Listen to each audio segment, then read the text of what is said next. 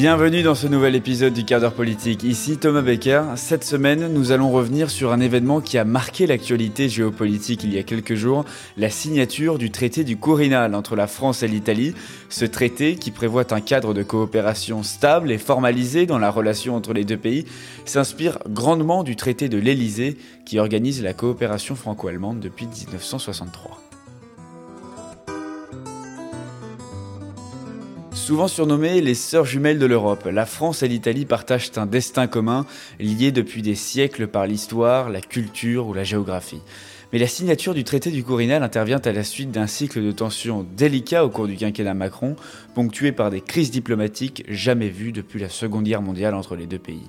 Dans cet épisode, nous allons décrypter le contenu du traité du Quirinal et son intérêt pour la collaboration entre les deux pays, et nous reviendrons sur ces tensions qui ont animé la relation franco-italienne depuis 2018 entre la crise migratoire, les gilets jaunes et une coalition souverainiste en Italie qui affichait une opposition contre la France, une animosité d'ailleurs rendue par le président Macron qui s'opposait à l'Europe des Salvini et des Orban, visant particulièrement le ministre de l'Intérieur italien pendant la campagne des européennes. Au point mort, les travaux concernant le traité du Quirinal ont fini par reprendre. L'arrivée au pouvoir de Mario Draghi en 2021 a changé la donne. Son profil, compatible avec celui des élites françaises, a rassuré les Français et les anciennes oppositions italiennes. Le traité a été signé le 26 novembre dans le palais du Quirinal comme un symbole pour rendre hommage à celui qui a œuvré depuis 2017 pour le maintien de relations dignes entre la France et l'Italie, le président de la République italienne, Sergio Mattarella. Décryptage dans cet épisode avec Jean-Pierre Darnis, spécialiste des relations franco-italiennes. Bonjour Jean-Pierre Darnis, merci d'avoir accepté mon invitation. Bonjour. Alors vous êtes professeur à l'université de Nice et à l'université Louis en Italie. Vous êtes euh, spécialiste des relations franco-italiennes. Alors euh, ce traité du Quirinal, il a fait l'objet d'une large communication, notamment euh, sur les réseaux sociaux, par exemple sur les, réseaux d'Emmanuel Macron avec un beau clip louant l'amitié franco-italienne. alors maintenant on connaît un petit peu les grandes lignes de ce, de ce traité, mais dans les détails, Jean-Pierre Darnis, c'est quoi ce traité du Quirinal? C'est un dispositif qui euh, vise à répliquer euh, sur les, pour les relations entre la France et l'Italie le, le, dispositif qui, est, euh, qui a marché et qui marche entre la France et l'Allemagne. C'est-à-dire que très, très clairement, ça s'inspire du traité de l'Élysée de 1963, renouvelé en 2019 avec le traité d'Aix-la-Chapelle, qui définit à la fois un, un, un, texte et des dispositifs de, de coopération et ce, cet esprit-là a été, a été répliqué entre la France et l'Italie à la suite d'une, d'une déclaration d'Emmanuel Macron en septembre 2017, lorsqu'il avait lancé euh, dans une conférence de presse que oui, euh, un, tel mécanisme serait souhaitable. Et il y a eu après ensuite de ça toute une, une série de, de complications. Ça n'a pas été linéaire, mais, euh, mais quand même on, aboutit, euh, on aboutit quatre ans plus tard à, un résultat assez remarquable. Oui, alors justement, j'allais vous demander hein, qui avait été à l'origine de, ce traité. Vous l'avez dit, donc euh, Emmanuel Macron, au début de son mandat, avait euh, annoncé un, rapprochement avec l'Italie. Il avait invité le président Mattarella à la Sorbonne, c'est ça? Il avait aussi tenu un, discours dans ce sens. C'est un petit peu comme ça que les choses ont, ont, débuté. Alors, le, c'était, c'était plus compliqué que ça parce que, en fait, le le moment était assez mauvais, c'est-à-dire que l'élection d'Emmanuel Macron a tout de suite euh, entraîné des effets de bord qui ont bloqué la relation entre la France et l'Italie. Il y a eu, euh, dès l'été 2017, avec euh, le blocage de l'accord de reprise des chantiers de l'Atlantique, ce qu'on appelait STX Fincantieri, par l'entreprise publique italienne de construction navale Fincantieri, puis des incompréhensions dans le contexte du dossier libyen, et en fait aussi une, une, urgence italienne et une opposition pour les questions de, entre la France et l'Italie pour les questions de migration. Et donc ces trois dossiers, dès la dès la dès l'été 2017, se, se, se, bloquent entre les deux et, et entre deux pays et créent un contexte très difficile. Le sommet de septembre 2017 à Lyon, qui est le sommet bilatéral annuel, voit les deux gouvernements essayer d'afficher, disons, une bonne entente malgré ce, démarrage assez, assez difficile.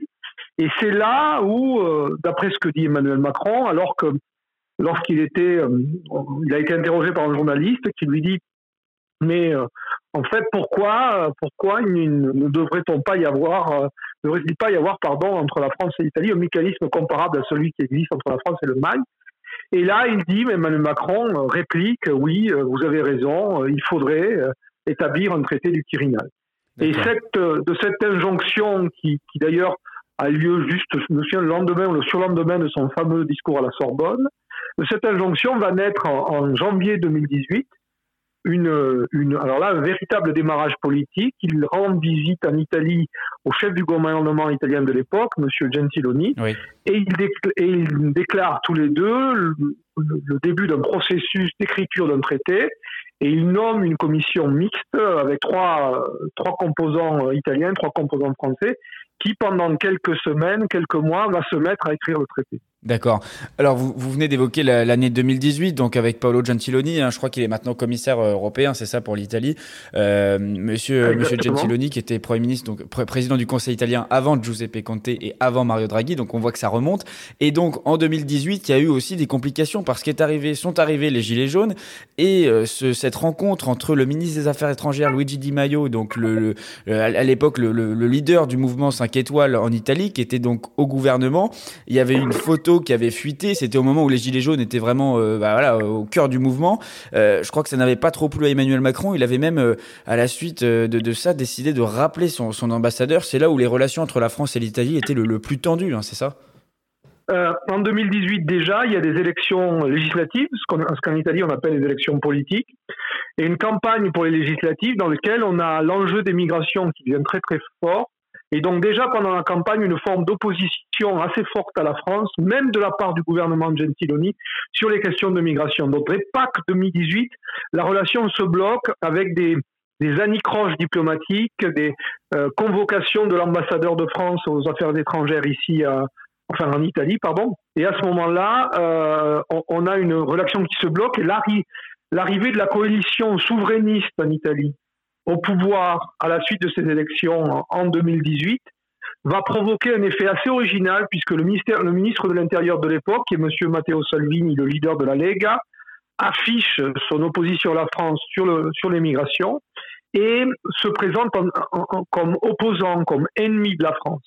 Et cette opposition va se retrouver chez Emmanuel Macron, qui bientôt va rentrer en campagne pour, la, pour les européennes, et dans le cas de son positionnement européen euh, dans cette campagne, il, il, il s'affiche et il le déclare euh, contre l'Europe des euh, Orban et des Salvini.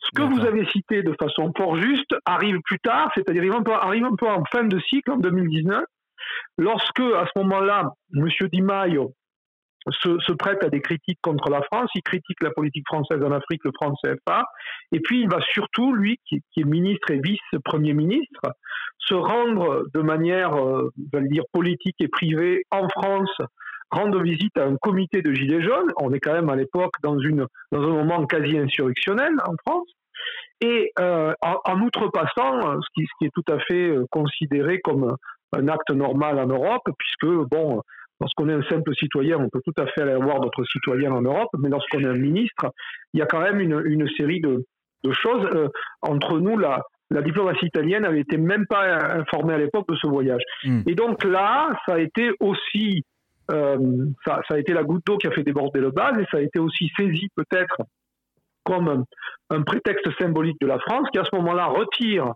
son ambassadeur euh, Christian Massé, le rappelle à Paris, geste diplomatique extrêmement fort que l'on n'avait pas vu depuis 1940, c'est-à-dire depuis l'entrée en guerre de l'Italie contre la France pendant la Seconde Guerre mondiale, lorsque l'ambassadeur François Poncet avait été rappelé. Euh, ce, qui, ce qui montre bien le, disons, le, côté très fort. D'accord. Alors, si on revient justement euh, à cette, parce que ce traité du Quirinal, ça nous fait discuter des, relations entre, entre la France et l'Italie. Et alors, euh, pour l'instant, le président du Conseil qu'Emmanuel Macron a le plus connu, euh, finalement, en termes de durée au long de son quinquennat, c'était Giuseppe Conte. on avait discuté avec Francesco Mazzelli, que j'avais reçu dans ce podcast au lendemain de la nomination de Monsieur Draghi au poste de président du Conseil. On avait fait un petit peu le bilan du mandat de Giuseppe Conte. Et alors, avec vous, j'aimerais comprendre, parce que c'était celui qui faisait tenir hein, ses coalitions. Vous avez dit cette coalition souverainiste entre la Ligue et le mouvement 5 étoiles. Puis ensuite, il a aussi été à la tête de la coalition entre le Parti démocrate et le mouvement 5 étoiles. Est-ce que entre Giuseppe Conte et Emmanuel Macron, là, parce qu'on a l'impression qu'avec Emmanuel Macron, c'était un problème, vous l'avez dit, avec Di Maio et avec Salvini, mais comment était la relation avec Giuseppe Conte, qui était en fait son interlocuteur principal? Il était d'égal à égal, finalement. Donc comment ça se passait avec lui, en fait? Alors, d'abord, les présidents français et les présidents du Conseil italien ne sont pas d'égal et d'égal parce qu'ils ont des pouvoirs constitutionnels un petit peu différents. Donc, la, figure d'un président du Conseil italien, souvent, est assez mineure par rapport à celle d'un président de la, République française. Une fois cela dit, Giuseppe Conte, si vous voulez, il était quand même, bon, il a été, il a été une espèce de, de notaire, et j'utilise la parole notaire puisqu'il a, c'est un juriste, hein, c'est un professeur de droit, de droit civil. Donc euh, voilà, il a été d'abord le notaire d'une coalition souverainiste euh, assez extrémiste, et puis il a été ensuite euh, le, notaire un petit peu démocrate chrétien d'une évolution plus, plus classique d'une coalition où les cinq étoiles se sont un petit peu refait une, une virginité politique dans, dans l'alliance avec le Parti démocrate. la relation d'Emmanuel Macron dans le compte 2, c'est-à-dire à partir de septembre 2019, lorsqu'il y a un nouvel exécutif est bonne, Macron, se, Macron à l'instar du président allemand, se précipite à Rome pour rétablir des, bonnes relations à ce moment-là, parce que quand même c'est l'intérêt de la France de, rétablir une bonne relation avec, euh, avec l'Italie. Et on avait été trop loin aussi dans l'extrémisation des, des différences. Alors, sous Giuseppe Conte, en février 2020, dans le cadre de la normalisation des rapports, on relance d'une manière assez discrète euh, les, travaux du, traité, d'un traité bilatéral, qu'on n'appelle plus à ce moment-là du Quirinal, et c'est les diplomaties, c'est-à-dire la Farnesina, qui est la diplomatie italienne, et le Quai d'Orsay français, qui se mettent à l'œuvre, euh, bon, avec, avec les directions des affaires européennes, qui commencent à se parler, mais enfin, tout ça à un rythme fort, euh, disons, fort calme. Hein. Et, la véritable accélération, la véritable ligne droite et la véritable affinité, pour toute une série de raisons, euh, se, produira lorsque euh, Mario Draghi deviendra chef du gouvernement en 2021. Là, on rentre dans un cycle et dans une accélération euh, assez exceptionnelle et, assez, assez, différente. Alors vous l'avez dit, une accélération euh, exceptionnelle par rapport au rythme que vous avez décrit à, l'instant. Euh, les relations se sont réchauffées aussi parce que avec Mario Draghi, Emmanuel Macron partage quand même ses caractéristiques, euh, europhile affiché, euh, euh, technocrate. Et puis, je crois que Draghi, lui, voulait rétablir cette, cette relation aussi avec la France. Et c'est ça qui a permis vraiment l'arrivée de Draghi d'aboutir d'un traité dans, un peu en, discussion à la, à la, signature assez rapide, en fait, hein, finalement. Alors, il faut, il faut bien voir plusieurs effets, plusieurs choses. D'abord, dans tout ce parcours et dans la normalisation qui a déjà eu lieu sous Conte, il y a quelqu'un quelqu'un dont on n'a pas parlé jusqu'ici qui a joué un rôle fondamental, c'est le président de la République italienne, M. Sergio Mattarella. Puisque c'est lui qui, dès le printemps 2019, se rend à Chambord pour la commémoration des 500 ans du décès de, de Léonard de Vinci, et qui, alors qu'on est dans le moment le plus bas des relations, rétablit une relation avec la France. Ça, c'est ça, c'est très très fort. Et bien sûr, c'est quelqu'un, c'est lui, euh, et pas que lui. Il y a une conjonction politique, mais enfin, c'est quand même lui qui appelle Draghi au pouvoir en, euh, en 2021 parce que il est convaincu du profil, parce que oh, il faut gérer les dépenses du plan de relance. Mario Draghi c'est pas quelqu'un de, francophone euh, ni de spécifiquement francophile. D'ailleurs, il, ne parle pas le français. Hein. Il, a, fait un doctorat euh, MIT à Boston, hein. euh, mais il a un profil qui est complètement compréhensible et compatible avec celui des élites françaises, parce que c'est à la fois un universitaire, mais c'est aussi un ancien haut fonctionnaire du Trésor. Et puis il est passé par la banque, d'ailleurs, comme Emmanuel Macron, lui est passé chez Goldman Sachs, alors qu'Emmanuel Macron est, passé chez, chez Rothschild, d'ailleurs de manière très rapide tous les deux. Mais, mais euh, on a deux profils qui se correspondent. C'est-à-dire que Mario Draghi, c'est, il parle vraiment aux élites françaises. Donc, euh, il y a des raisons de fond et pas des raisons de style, parce que Mario Draghi, c'est un homme qui a été formé aux États-Unis, qui a longtemps travaillé en Allemagne et qui finalement est peu francophone et francophile. Et donc l'arrivée de Mario Draghi, euh, c'est une accélération parce qu'elle repose sur des éléments euh, importants, des éléments de convergence politique, mais aussi de, convergence des compétences. Oui, alors vous avez donc rappelé le, rôle du président euh, Mattarella, vous avez précisé le profil de, Mario Draghi. Et dernière question, est-ce que ce traité, alors en France, peut-être que c'est comme je voulais me concentrer ici sur l'actualité internationale, je voulais, parler de l'Italie parce que on a vu qu'en France, ça a plutôt fait l'unanimité, enfin il n'y a pas eu trop de, de critiques. est-ce qu'en Italie, ce, ce, traité du Quirinal a fait l'unanimité? On sait que Draghi est quand même soutenu par une, une large coalition.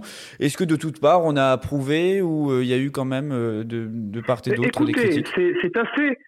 Alors, c'est assez, c'est assez remarquable parce que jusqu'à quelques jours avant le traité, on voyait poindre de nombreuses critiques. On avait encore ce fond anti-français, en particulier dans la droite. Euh, on a hum, les députés de, droite nationaliste, bien sûr, de la formation qui s'appelle Fratelli d'Italie, mais aussi la Lega. Bon, tous ces gens-là, euh, et puis on a, on a constaté aussi dans le processus du traité des freins italiens, c'est-à-dire qu'alors que là, du côté français il y avait un certain enthousiasme, un certain allant, bon les Italiens euh, ils traînaient un petit peu. Ce qu'on a et, et, ça, si vous voulez, il faut le démentir rapidement parce qu'au au, cours des derniers jours, dans les dernières semaines avant la signature, il y a eu une accélération côté italien. Il y a eu une couverture média exceptionnelle. Il y a eu l'ensemble des, leaders politiques qui finalement se sont prononcés en faveur du traité. Euh, avec en particulier M. Salvini hein, lui-même, qui, euh, qui est apparu pour comme euh, qui a fait des déclarations favorables au traité au traité bilatéral. Il y a eu il y a eu vraiment un mouvement positif et, et vous mentionniez la, la, la, très bonne communication de la présidence de la République française sur les réseaux sociaux, le, le, le petit vidéoclip qui est d'ailleurs extraordinaire, hein, oui, impressionnant, qui a été tourné euh, euh, enfin, il y, a, il, y a, il y, a, des communicants, il y a des réalisateurs qui ont fait un travail extraordinaire avec avec Emmanuel Macron qui est là, qui commence à dire ah ben oui l'ambassadeur il m'embête euh, parce qu'il va me dire une autre toute la nuit, enfin bon, en off. Et puis ce, les Italiens ont, ont été séduits par cette par cette communication aussi. Moi, j'ai vu des, des, retours sur ce, sur ce clip euh, en français euh, assez, assez extraordinaires. Ils se, finalement, ils ont un peu succombé à ces assauts amoureux qui leur ont été prodigués même, par Même Matteo Salvini, alors, a succombé euh, à la francophilie, c'est dire. oui, enfin, je, je, oui, parce que, alors là, il y a peut-être des raisons de fond, mais Emmanuel Macron, lorsqu'il a, lorsqu'il a commenté à la fin cette amitié, il a, on aurait dit qu'il prononçait une tirade du Cyrano de Bergerac. Hein. Après ça, il y a quand même des raisons de fond. C'est-à-dire qu'autour du traité et dans les petits dispositifs qu'on a vu apparaître, il y a une grosse mobilisation des acteurs de l'économie et de l'industrie, à la fois français et italien. Et dans ce traité, on voit que bah, quelque part, il y a un, enjeu très intéressant des deux côtés. C'est celui d'une intégration majeure des économies, c'est celui d'un système industriel économique qui, qui va bénéficier bientôt d'une dorsale TGV qui fera Paris, Lyon, Turin, Milan, Venise ou puis Bologne et Florence, c'est-à-dire qui connecte en fait deux des régions les plus les plus riches euh, de l'Europe, hein, avec celle allemande bien sûr, et avec un potentiel d'intégration entre le manufacturier et, le, et le, qui est très très fort en Italie. Vous savez les PME, la production italienne, et puis euh, les grandes entreprises françaises et la tech française, sans oublier le rôle que peuvent jouer la que peut jouer la, la grande finance italienne aussi dans ça. Il y a là en ce moment une et en particulier au nord, et c'est d'après moi ce qui qui explique le revirement de Matteo Salvini. Le luxe français, le luxe, les grands groupes de luxe qui ont investi en Italie, créent une valeur colossale en Italie. Et les gens sont contents et ça commence à se dire ça. Et donc il y a des vraies dynamiques de croissance et la, tech, par exemple, française qui est en train de décoller, est, regardée avec très grand intérêt par les Italiens qui savent, savent moins bien organiser ces choses-là que les Français. Euh, merci, merci Jean-Pierre Darnis pour votre, analyse sur les, les relations franco-italiennes et sur cette signature du traité du Quirinal. Merci à vous, bonne soirée.